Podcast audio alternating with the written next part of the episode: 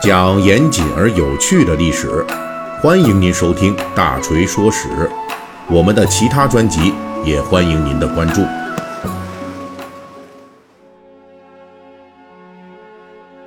本期的《三国演义》细节解密啊，我们推迟了一段时间更新啊，因为队伍里边呢，我们有老师身体欠佳啊，请大家谅解。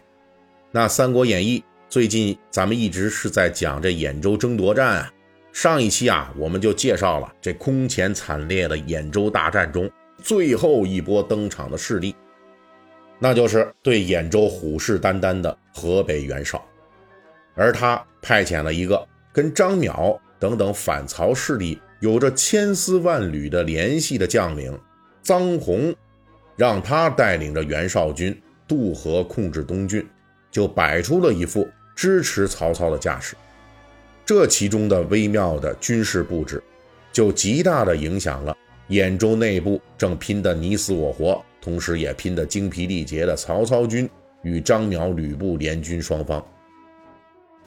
在这样情况下，曹操可以说最先体会到了袁绍这种军事布置的微妙态度，因此正遭遇巨大的军粮缺口、军队濒临绝境的曹操，也动过别样的心思。公元一百九十四年，当曹操结束了精疲力尽的濮阳之战，退回到鄄城，此时袁绍已经派出了使节，邀请曹操军与袁绍军，啊，加强深度合作。注意这个“加强深度合作”带引号的，就是美其名曰叫深度合作。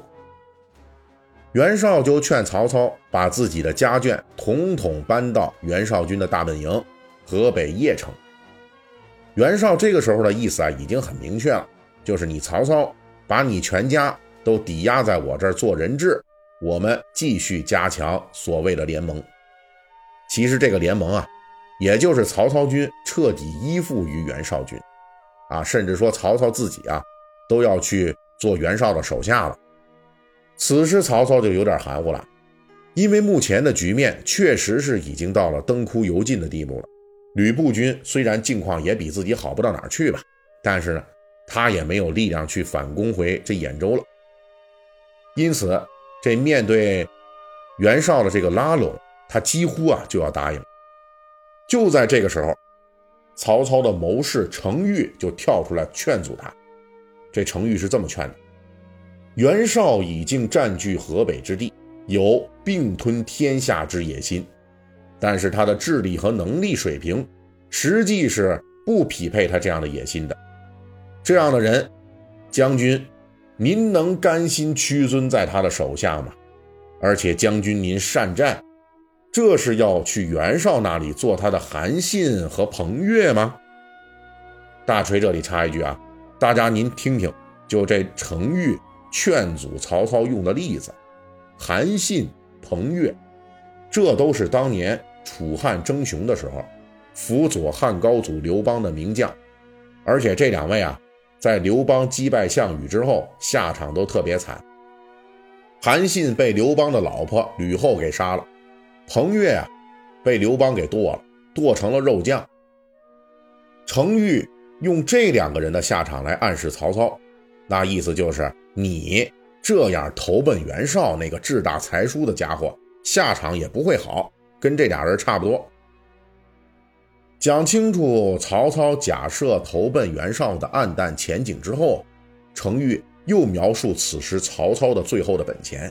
他是这么讲的：如今我们虽然失去了兖州，但是毕竟手里还有三座城池，麾下队伍虽然严重缺粮，但是仍旧保持战斗力的精锐还有万把人。以将军您的善战。加上荀彧和我这些人的智谋，局势并没有到了最后的危机时刻，我们还可以再试着反攻一次。程昱这番话呀，可以说是从未来前景到实际情况都说得非常透彻，也非常忠心。因此，曹操最终啊，还是采纳了程昱的建议啊，婉言的谢绝了袁绍的邀请，就下定决心。即使自己再难，也要跟吕布、张邈再死磕一次。到了这一年农历冬十月，曹操军再次出动。之前大锤已经讲了，曹操军的粮草啊已经基本耗尽了，都沦落到队伍里边人吃人了。这怎么又有了出兵的本钱呢？这是因为曹操够狠啊！人不狠，怕能三分天下有其一吗？他之所以选择到了这个时候再出军，就是因为他熬到了这一年秋收完毕。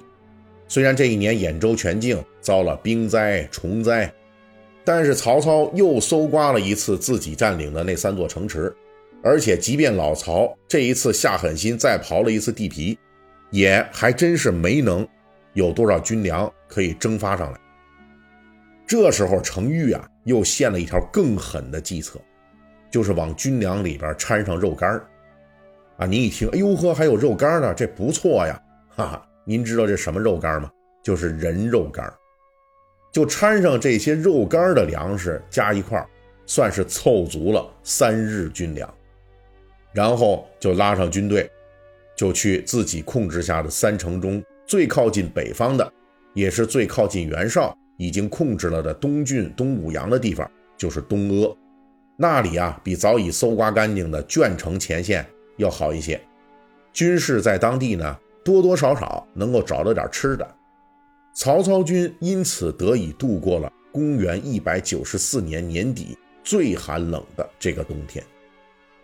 讲到这儿，肯定有人要说了，哎，为什么这东阿不能说组织点人手运粮过来呢？啊，反而要曹操带着人马过去？这方面啊。在史料里边其实没有定论啊，我们只能在这儿呢谨慎的推测一下。一个原因是可能啊，这之前曹操与吕布全力作战，东阿当地的人力啊已经被曹操搜刮殆尽了，很难再组织抽调民夫，派出大规模的运粮队伍来鄄城增援了。另外一种可能性就是，古代运输条件有限，这运粮队伍的民夫。自己也是要吃粮食的，曹操军这边估计已经到了绝境了，连这点粮食损耗都要算计在内了。哎呀，宁愿是这点粮食都吃在自己手下军士肚子里，也不能被民夫给消耗了。就在东阿，曹操的军队终于熬过了致命的冬天。到了第二年农历五月，他们终于积攒了一点粮食，就带着这最后的口粮。再次向吕布军发起了全线进攻，而从吕布军南走山阳郡到一九五年农历五月，吕布军这么长时间啊都没有任何的大规模军事行动，可以说他们的消耗也算是到了极限了。吕布军虽然狠，但是呢，还真没有曹操军狠。人家曹操军啊，肯一而再再而三的刮地皮，还敢公开的大规模的发人肉干儿这个孤注一掷的狠劲儿，吕布军还是有一定差距的。那吕布军啊，其实他要是论起狠劲儿来呢，也是挺狠。说实话，可能未必输给这曹操军。真要是说没饭吃了，一样会吃人肉，那不带含糊的。但是问题就是啊，这吕布军是由兖州豪强邀请来的客军，他没有自己的行政人员队伍，所以就无法向兖州当地收税刮地皮。而且大锤之前也说了，兖州本土豪强就是因为反对曹操刮地皮，才集体反叛，邀请吕布入兖州的。所以这样的吕布虽然也想跟曹操一样狠，但是他是不可能跟曹操一样刮地皮的，那样就会进一步的激化与兖州本土豪强的矛盾，这是吕布被自己的位置给限制死了。而张苗等本土豪强对吕布军支持。又严重不给力，结果就是啊，吕布军坐困愁城，一天天的衰落下去了。就在这样的情形下，兖州大战结束了之前双方的长期宁静，再度进行最后阶段的残酷决战。欲知后事如何，咱们下期《三国演义》细节解密继续为您来讲述。